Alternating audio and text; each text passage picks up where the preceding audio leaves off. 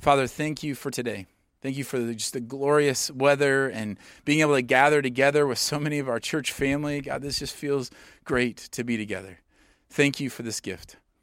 I pray that we would receive this gift with joy and thanksgiving and that we uh, would, would worship you, continue in our worship of you through the hearing of your word. We love you, and it's in Jesus' name we pray. Amen. All right, so Colossians.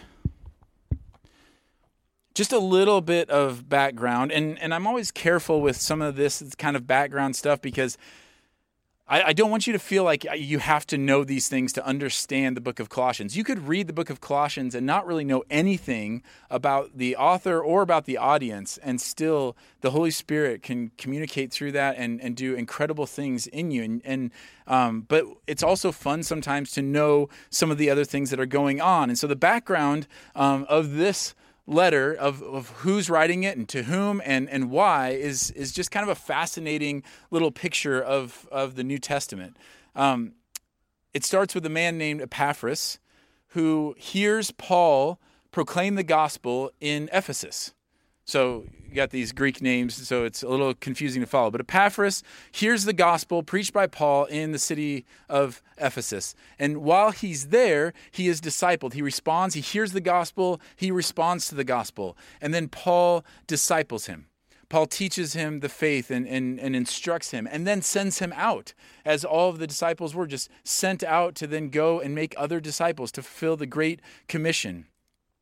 And so um, Epaphras does that. He gets sent out and he goes about 100 miles away to um, a, a, city, the city of um, Colossae, which is named after the great Jeff Colossi. Um, that may not actually be right. I'm not. I'm not sure. I'll check. I'll check on that. But other than that, so Epaphras shares the gospel there at Colossae, and while he's there um, sharing the gospel, what happens when people share, or when the gospel is shared, is people respond to the gospel. And so people respond to the gospel, are, are discipled then, and a church forms. And it's such a beautiful picture of how churches actually are started. Um, they're just they're started by the proclamation of the gospel and the discipling of new believers. And so that's that's what that's what happens there. And so Epaphras starts this church. A church is born, and the church bears much fruit but Epaphras is hearing of troubles, or he sees or hears of troubles with false teachers. They're starting to come in and negatively impact this church. And so he goes and he visits Paul in prison, and he shares about this ministry, and specifically uh, uh, about the Colossians and about the struggles and the trials that they are facing.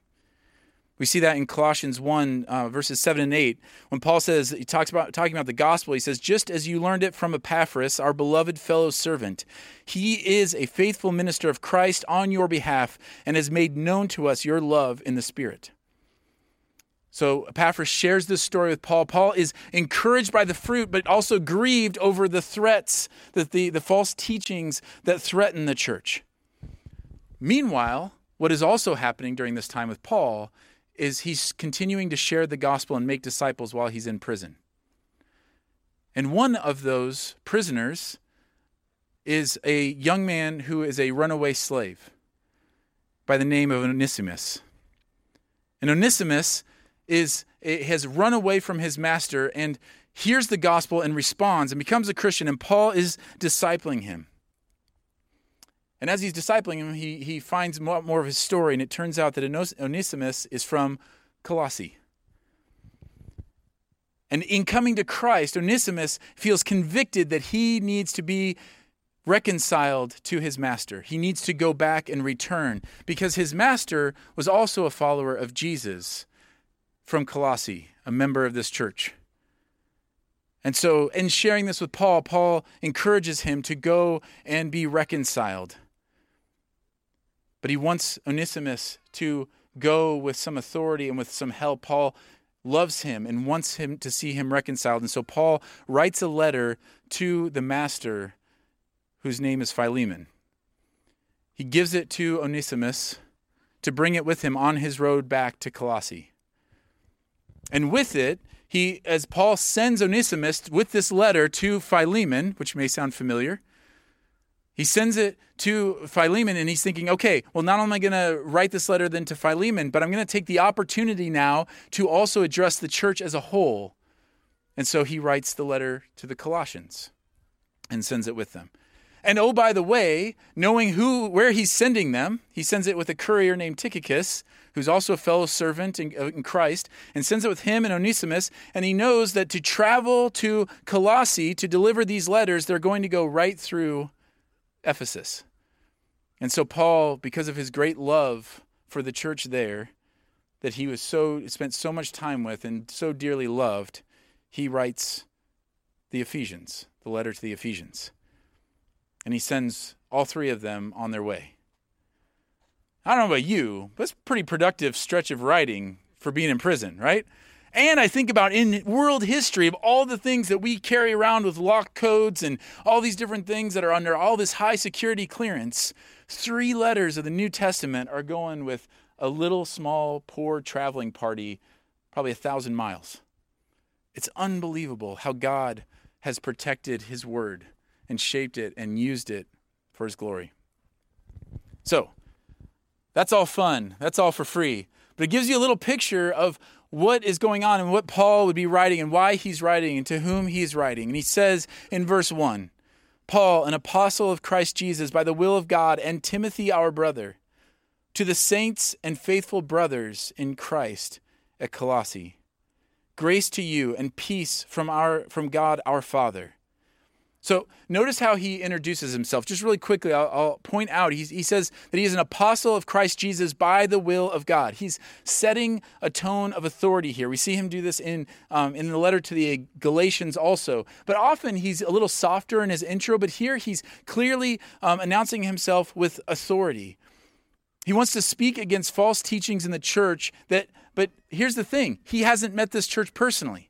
So it's very different than his tone that he takes with the Ephesians because he spent a couple of years with the Ephesians. He loved them. He did life with them. He was with them. He was he belonged to them. But he's never met the Colossians. But he loves them. He loves them because they are from the ministry of his son in the faith, Epaphras. So, in a way, Paul would feel the responsibility of a spiritual grandfather wanting to help his son in the care for his spiritual children. Now, many of you are grandparents, and so you can understand that. You feel that weight of when you say, like, okay, I know, I know you're not my responsibility, but like I, I feel like it's hard to not um, meddle, it's hard to not get in there, but it's just because you love those children so much.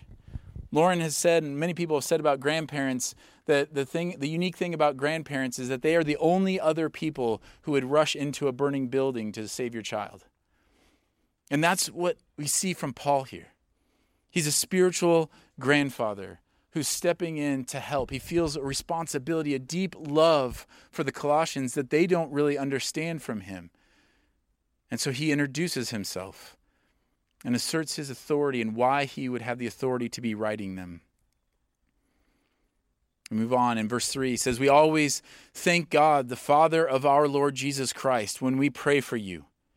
Since we heard of your faith in Christ Jesus and of the love that you have for all the saints, because of the hope laid up for you in heaven, of this you have heard before in the word of the truth, the gospel. So, what we see already is Paul talking to them about, hey, we've never met, but I've been praying for you. We love you. We thank God all the time for you. He, he has never met them, but he knows them. And he knows them, he addresses it here, he knows them because of their reputation. So this is really the bulk of what I want to talk about today is reputation. A reputation is a it's a funny thing. Some of us could share stories of how we have suffered from having a bad reputation. Sometimes deserved, sometimes not. Some of us have benefited from good reputations where you've been given the benefit of the doubt, of, of the doubt or been given um, just opportunities because of your reputation. Sometimes deserved, sometimes not. Sometimes it's just vicariously because you're attached to another group of people that then you are given that benefit of the doubt. And Paul shares here what the reputation of the church in Colossae is. And as we look at their reputation, I hope that we would consider what kind of reputation we have as individuals, but also what kind of reputation we have as a church family. To consider what is your reputation? What would people say about you in your workplace, at your school, in your home? What is our reputation? What, what would people say about us in the greater community? What would they say about Faith Church? What would they say about Christians in general? Now, this is a tricky thing to talk about, and I know because I, I, can already hear the objections of people saying, well, why? We're not to care what other people think. Like, we're supposed to stand for truth, and we are supposed to be Christians, so we don't worry about what other people think. And, and I admit that this is a tricky line to walk, that this is very easy to fall off of the horse on one side or the other. It would certainly be easy to fall into the trap of, of worrying about what other people think about living a life and, and trying to always be consumed by what your reputation is with other people and trying to work that so that you would have the right reputation. And we know from countless scriptures that that is not how we are to live our lives. Paul speaks on this multiple times. In Galatians, he says, uh, If I were still trying to please man, I would not be a servant of Christ. He says, to the Thessalonians in, in 1 Thessalonians 2 4. But just as we have been approved by God to be entrusted with the gospel, so we speak, not to please man, but to please God who tests our heart. Proverbs 29 25 says, The fear of man lays a snare, but whoever trusts in the Lord is safe. There are countless other scriptures. Jesus talks a ton about this. We are not to live our lives to please others. We are to live our lives for God. And, and I'm going to address that more later and also next week, but we need to make that part clear. However, reputations are also seen as important. Paul, in his instruction to Timothy on how to choose elders or how to choose leaders in the church, says, Moreover, he must be well thought of by outsiders, so that he may not fall into disgrace, into a snare of the devil. What's he talking about? He's talking about the reputation. He's saying if you're going to choose someone to be a leader in the church, they should have a good reputation among outsiders. Not a good reputation just with their buddies or with the people that they know the most, but with outsiders, people who are outside of the faith. And so we see right away that we, we can't also live our lives in a way that says, well, what do I care what other people think about me? Well, Paul says it's important. Proverbs 22 also speaks of this. It says, A good name is to be chosen rather than great riches, and favor is better than silver or gold. So it gives. Is this contradictory? I mean, which is it? Are we supposed to care about our reputation or are we not? So here's what I want to try to clarify. Reputation, and there's a lot of really good rep- definitions, and this is probably not even that great of one, but for our purposes here, I'm just going to say it this way Reputation is an assessment of who you are and what you do, as evidenced by your life. Reputation, as we're talking about it here, is kind of an objective like, this is who this person is, this is how they live. Praise comes from how that person feels about your reputation. And they don't always link together.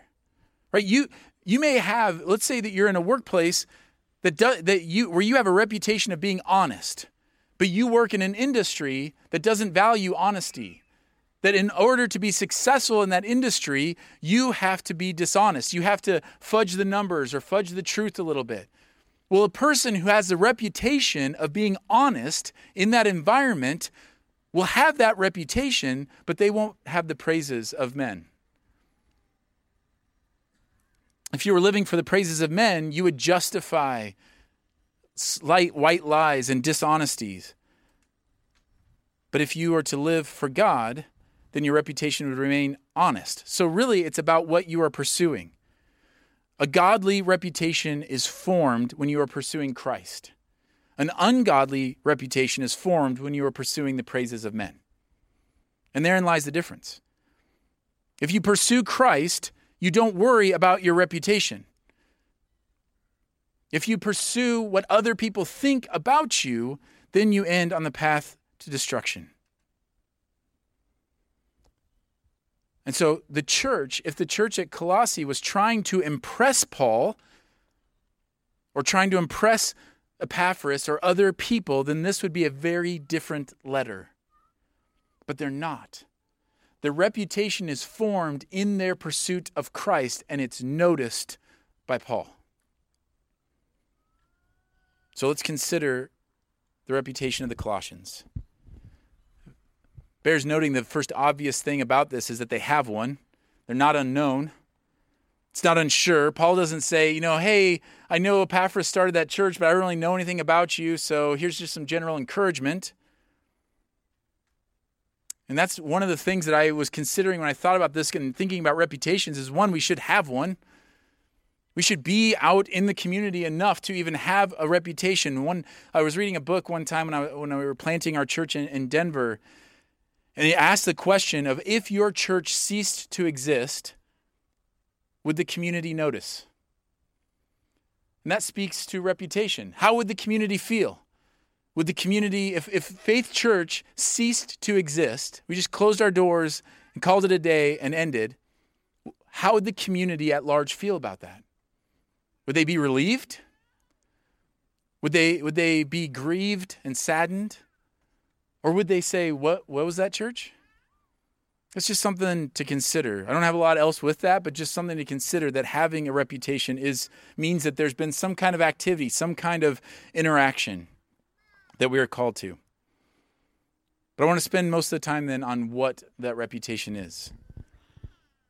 So he says, We always thank God, the Father of our Lord Jesus Christ, when we pray for you, since we heard of your faith in Christ Jesus and of the love that you have for all the saints because of the hope laid up for you in heaven. One of the reasons I love teaching through the Bible is the outlines are just already done for me. So we see in this their faith in Christ Jesus, the love that they have for all the saints because of the hope they have in heaven. So let's take each of those. He says, Since we heard of your faith in Christ Jesus. So this is really important. So I want us to consider as we think through these, I want you to ask the question Is this, would this be my reputation?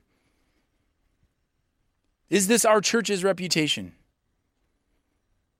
The phrase Paul uses here, faith in Jesus, is not merely like an objective kind of, I believe he exists, or I believe in the tenets of the gospel, or I have the right direct the, the right doctrine. When he says faith in Jesus, he's talking about a demonstrated, obedient, submitted faith. He's talking about an all consuming faith in Christ Jesus. He uses that phrase, in Christ Jesus, to talk about unity with Christ. He's talked to them uh, as faithful brothers in Christ. We see Paul using this phrase, that this in Christ, meaning that I, Paul would say, I, I, dwell in Christ and Christ in me, that, that Christ is so a part of me and I a part of Christ that you can't see the difference. You don't know any separation. I don't have a part of me that lives like this over here and a part of me that lives like this, that my faithful side over here. They would see this. They would see this, this identity. He says in Galatians, I've been crucified with Christ. It is no longer I who lives, but Christ who lives in me. So it's an identity thing.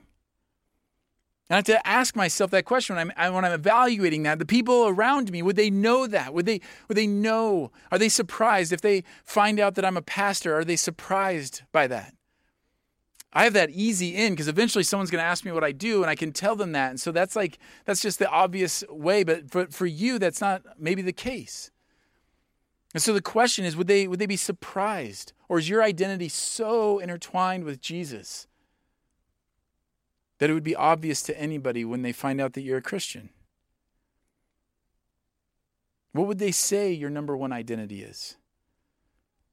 Would they say that it's the Packers or a political party or your family?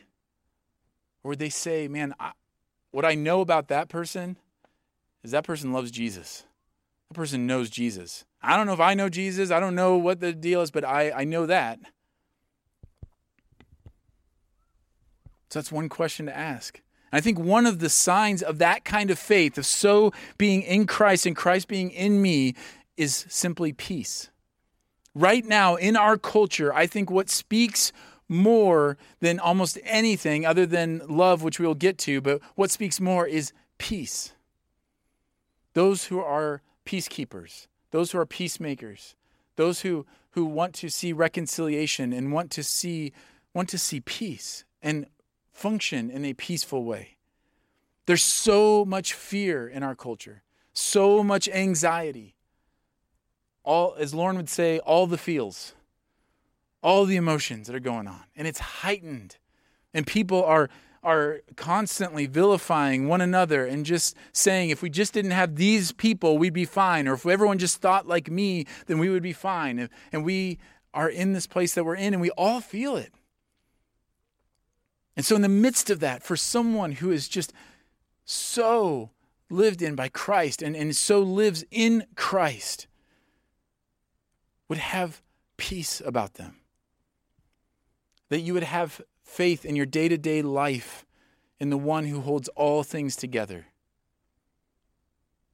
Do you live your life in that way? Or do you live your life day to day as if you are in control or you should be in control and you panic when you're not? Look, I get it. I feel that a lot. And I have to remind myself constantly like, do you believe, really believe in the one who holds all things together? If so, have peace. So they have faith in Christ. He goes on to say that the way in which their faith is most demonstrated is through love. So this is the second thing he notices about their reputation the love that you have for all the saints. And this is an important thing love for all the saints. Here's one area where some background is, is kind of helpful. Colossae was a very diverse city. People from different ethnicities, different religious beliefs, different political beliefs, different economic statuses. It's a very diverse city. And what's interesting is that in this letter to the Colossians, Paul doesn't deal with any of the things that you would think would be challenges or problems in a city like that. He does in other churches, certainly in to the letter to the Galatians. There's also hints of it to the Ephesians, but not to the Colossians. And he answers why here. One of the things he says about your reputation is your love for all the saints. It is known, it is renowned. No division, no partiality. Their love for all is known. And like I said, Paul addresses this in so many ways in other churches, and he doesn't hear the church in Colossae had a reputation that all of these people from very diverse backgrounds came together, and in their transformation and sanctification, they loved one another. They loved one another one family in Christ. Can we say the same about ourselves? Specifically, as these elections draw near, would people say about our church, I don't know all that's going on there, but I know that that's a place where people who have differing political views love each other? I, I genuinely don't know how they do it. I don't know how they stand to be in the same room with each other, but they love each other. And I know they love each other because I see it. They, they serve one another, they give for one another. They love one another. We are to be known by that. When I think back to all the people I've seen come to faith in Christ, it has never been through arguing. It has never been through trying to prove them wrong. And look, I'm an arguer. I, I like to debate. I'm confrontational by nature and all the times where I've shared the gospel and all the people I've seen come to Christ, it has never come through arguing with them. It has always come through the testimony of radical supernatural love. That's what softens hearts. So if we want to see revival, then we have to be leading the way in that kind of love. And of course, that's how God transforms hearts. That's what He has always done. That's what He did when He sent Jesus.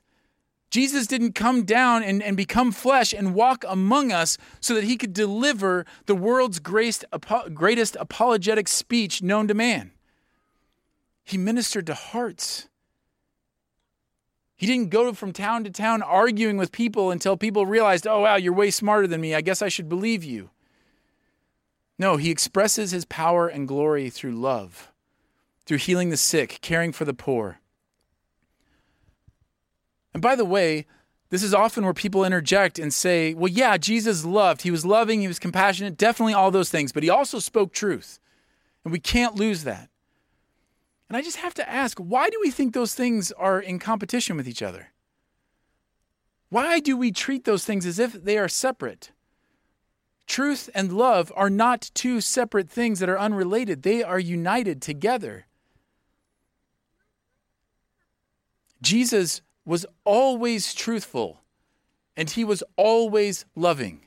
So there is never a time where Jesus has to choose between truth and love, and neither do we. If we are following Christ, neither do we. Let that be our reputation. Let people say, look, they've got some wacky views. They actually believe, like I, sometimes I'll say that when I'm sharing with somebody and talking to somebody, and they say they kind of have a generic faith and they want to talk about some viewpoints or whatever. I was like, look, I'm one of those weird people that believes that God created the heavens and the earth, and He created you and formed you before you even knew you existed, and that He wanted to be in relationship with us and created us for a relationship with Him and yet we broke it because we wanted to be God's. And I believe that He sent His Son to become flesh and walk among us and to live the life I couldn't live and die the death that I deserved. And I believe that He revealed all of this through His inspired word that is trustworthy, that He has protected, and that He has given to us as a gift. And that all those who repent and come to faith in Jesus are not only forgiven and redeemed, but adopted and given an inheritance for all eternity. Now, if you say that and just acknowledge, I get that that sounds really weird, that is truth. And it is full of love. And so let that be what they say about us. I don't agree with them. I don't know. They, they've got strange views on things, but they love people. And so Paul then says, why, why are these things true about your church? Why is this your reputation? He says, the third thing, because of the hope laid up for you in heaven. Of this you have heard before in the word of the truth, the gospel. So Paul sees in them a faith and an identity in Christ. He sees a, a, a, radical love for others, and he knows the root of it because he's seen it so many times before. Because their hope is in heaven. Not in some ethereal place that we just kind of imagine in our minds, but the place that Jesus said he was going to prepare for us. That we believe that we are adopted as sons and daughters. And as Peter says in 1 Peter 1, that we are given, that we are born again to a living hope through the resurrection of Jesus Christ from the dead, to an inheritance that is imperishable, undefiled, and unfading, kept in heaven for you. That's why. That's why they're so strengthened in that. They believed in the gospel and they have this hope in heaven, so they know this is not their home. They know we are, we are citizens of a kingdom first and foremost, so we aren't shaken by the world around us. That's why we have the peace that comes with faith in Christ, because we're not shaken by any of those things, because we know that this world is temporary. We know that this is not our true home. And because the hope we have in heaven, people should see in us this steadfast and persever- perseverance, because we know that this time is temporary that our suffering is temporary, that our grief is temporary. That's why we're told don't mourn and, and grieve as those who have no hope. We have a hope. And so, yes, we grieve. Yes, we're saddened by the things that go on, but we are not destroyed by it. We are not despaired. We don't get desperate because we know the God who holds all things together and we trust him. So people should see that, and it should be our reputation that we hold those things loosely not living as if this life is all there is, not living and dying on each promotion or each stock market move or each football game or each election. And it is this hope that empowers us to love everyone, including our enemies, this hope that serves our faith in Jesus. We are children born to a living hope. And that hope, as Paul says in Romans 5, it does not put us to shame. He says, because God's love has been poured into our hearts through the Holy Spirit who has been given to us. We believe him when he says he's going to prepare a place for us. We believe him when he says he has the words of eternal life. We are faithful in the moment and hopeful in the future, and we should be. Look, I've said many times, and I believe this to be true, and I'm not alone in this, that I believe that externally things are going to get much worse for the church on a worldly level. I think persecution will increase. I believe that will happen here. I think our rights will go away. But I'm not afraid of it because I believe that things will get much better on a spiritual level. I believe that more people will come to know Jesus Christ. I believe that people will be overcome with incredible joy and peace and hope. I believe that we will see a revival of love within the church. I believe that the worse it gets on the outside, the better it will get on the inside. And I believe that one day Jesus is coming back and he will make all things right. He will bring a new heaven and a new earth, and we will reign with him for all eternity, ever increasing in faith, hope, and love and fellowship with our Lord. And that kind of hope radically changes how I live today. Radically. It can't help but do it, and it has to be noticed. Sometimes in big ways, as we handle things like tragedy and cancer, and sometimes in small ways when we're kind to the server when you're waiting for an hour for your food. It's in all of the things that our demonstration of our hope in Jesus is on display. It develops a reputation, and this is the reputation the Colossians had one of faith, hope, and love. Does that sound familiar? If you've grown up in the church at all, you might, or if you've been to any wedding in the last hundred years, 1 Corinthians 13, Everyone's favorite chapter definition of love: love is patient, love is kind. All the all the things in there that I just remember those first two. That whole like keeping right, no keeping records of wrongs and all that. I kind of fall asleep at that part, but um, he gives this great definition of love. But he says, Paul says in 1 Corinthians 13, verse 13, so now faith, hope, and love abide, these three. But the greatest of these is love. Church, this is what Paul measures. This is what he praises faith, hope, and love. It's not what he always praised, by the way. It's not what he always valued. Before Christ, he valued righteous living and morality. Before Christ, he valued zeal that led to aggressively defending his faith to the point of persecution and murder because being right was more important than loving his enemy. But when he met Christ, that all changed. And now what he values is faith, hope, and love. And the greatest of these is love. He doesn't praise them for their doctrinal soundness, though he is going to address that. He doesn't talk about their prophecies or their political influence or power. He talks about faith, hope, and love. Is that your reputation? Would those three words make the list? Ask around. Ask a five year old if you have one lying around somewhere. They're very honest. Just got a hand raised. That was so great. Yeah. They tend to be very honest and very direct and very observant. Is that what you value? Look, church, there's so many voices competing for your attention right now. I just read an article that was grieving over the fact that they said the average church going Christian, so the people who go to church every week, the average church going Christian gets one to two hours of input from spiritual leaders and 40 hours from news media outlets. That's like, oh, I just think about that. Like one to two hours, that's not just from a sermon, that's just from also reading the Bible and everything. They're basically saying, I'm, I'm going here for a couple of hours, and then I'm going to this news media outlet for the rest of it. If you don't think that will affect your heart, you're foolish. It will. It does. There's so many voices competing for your attention. Are you listening to the right ones? Are you listening for faith, hope, and love? And by the way, that's not just in the news media, it's in the Christian world too. We also have a movement of people who are so bent on just being right that that's the thing. We have to make sure everybody is right. And so they call themselves doctrinal watchdogs, but they are wolves because there is no love in them. There is no faith. There's no holding things loosely. There's no hope in Christ. Look, we all know that there's a way that a child can answer their parent that is factually correct, but wrong in all the worst possible ways. Right? So be careful of leaders, especially in the Christian world, who use truth as an excuse to be unloving. They are wolves They are imposters.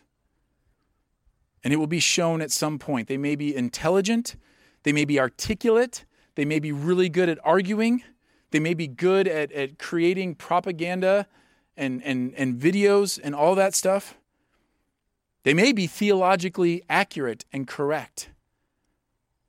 They may be compelling and winsome, but if you would not describe them as loving, if they do not grieve as they are delivering hard things, if they do not weep over the lost, then move on. Be careful of them. Be careful of those whose hope is not demonstrably in Jesus Christ, whose hope is in legislation or morality. Be, beware of those who see themselves as watchdogs and gatekeepers. Listen to the Holy Spirit through the Word of God and brothers and sisters whose lives of faith, hope, and love are on display and pursue Jesus and let your reputation be developed from that. Faith in Christ, love for all, hope in heaven. That's the reputation. And by the way, he says, which in verse 6, which has come to you, as indeed in the whole world it is bearing fruit and increasing, as it also does among you since the day you heard it and understood the grace of God in truth. So that's the punctuation, that's the exclamation point. This faith, hope, and love, it is ever increasing. They haven't arrived. None of us have arrived. Are we increasing in these things? People should not only be able to say those things about you, but they should see it increasing. Our stories of what God is doing in our lives should be constantly changing and ch- constantly evolving and advancing and increasing. If you're still sharing stories about something that happened 30 years ago, and that's still your most relevant story you have about who God is and what He has done in your world, in your, this world, and in your life. Pursue Him more. He has way more stories for you.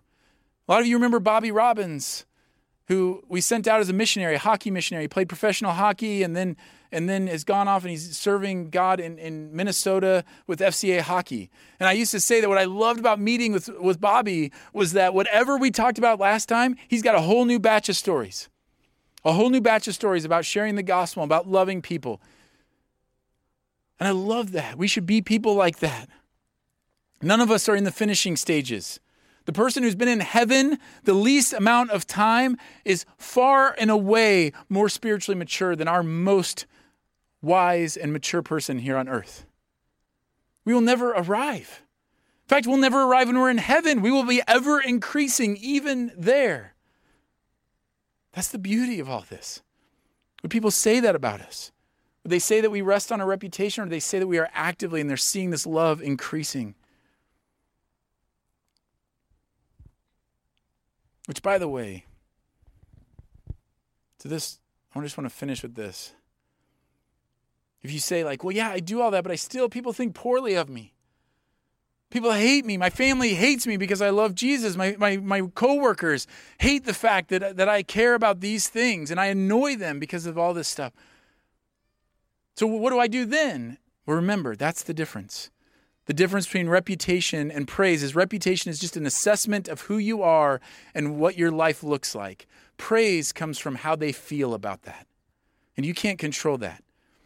Peter addresses this in 1 Peter 3 to a group of Christians who are loving Jesus and pursuing him, but they have they are thought poorly of. And he says, Now, who is there to harm you if you are zealous for what is good? But even if you should suffer for righteousness' sake, you will be blessed.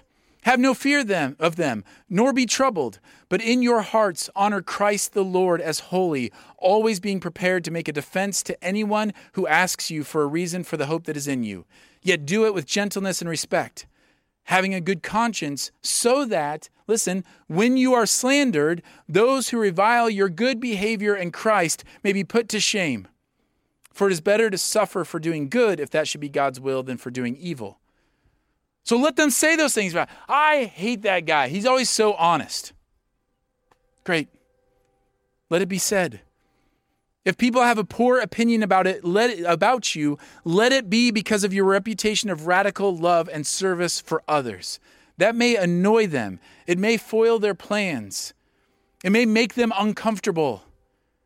Let that be the reason they think poorly of you. And you're in good company because that's what Jesus' bad reputation was all about. And if you think that won't happen, look at Jesus and think of your own life. Do you know how many times I've been called foolish for wanting to see refugees cared for? Do you know how many times I've been called closed minded for wanting to see the unborn protected? Or naive for giving somebody the benefit of the doubt? If you want to have the reputation that comes from Christ, there will be people who think poorly of you. It will happen. And not just people out there, but people in here. And when we are that way, then we are following Peter and we are following our Lord Jesus. But as far as it depends upon you, live at peace with everyone. Be well thought of by outsiders.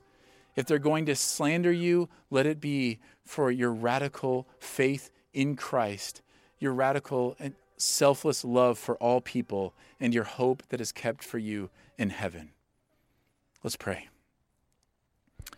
Father, we desperately need you. And God, this morning, as we are outside here and just surrounded by your creation, we are reminded of how big you are, how good you are, how you hold all things together, which we will be talking about in the coming weeks. God, you are, you are infinite. God, I pray that you would root us in faith in Christ Jesus. That you would forgive us for when our identity is other things, and that you would root us. And we know we are being sanctified and formed from one degree of glory to another, and it can seem so slow. But God, I pray we would even be encouraged for those of us who are feeling like, but why is it so slow? That even that would be an encouragement that you are at work in us. And that we would be known by our radical love and our radical hope in you because you are our only hope. We love because you first loved us, and we have been given the gift of faith by you. Amen.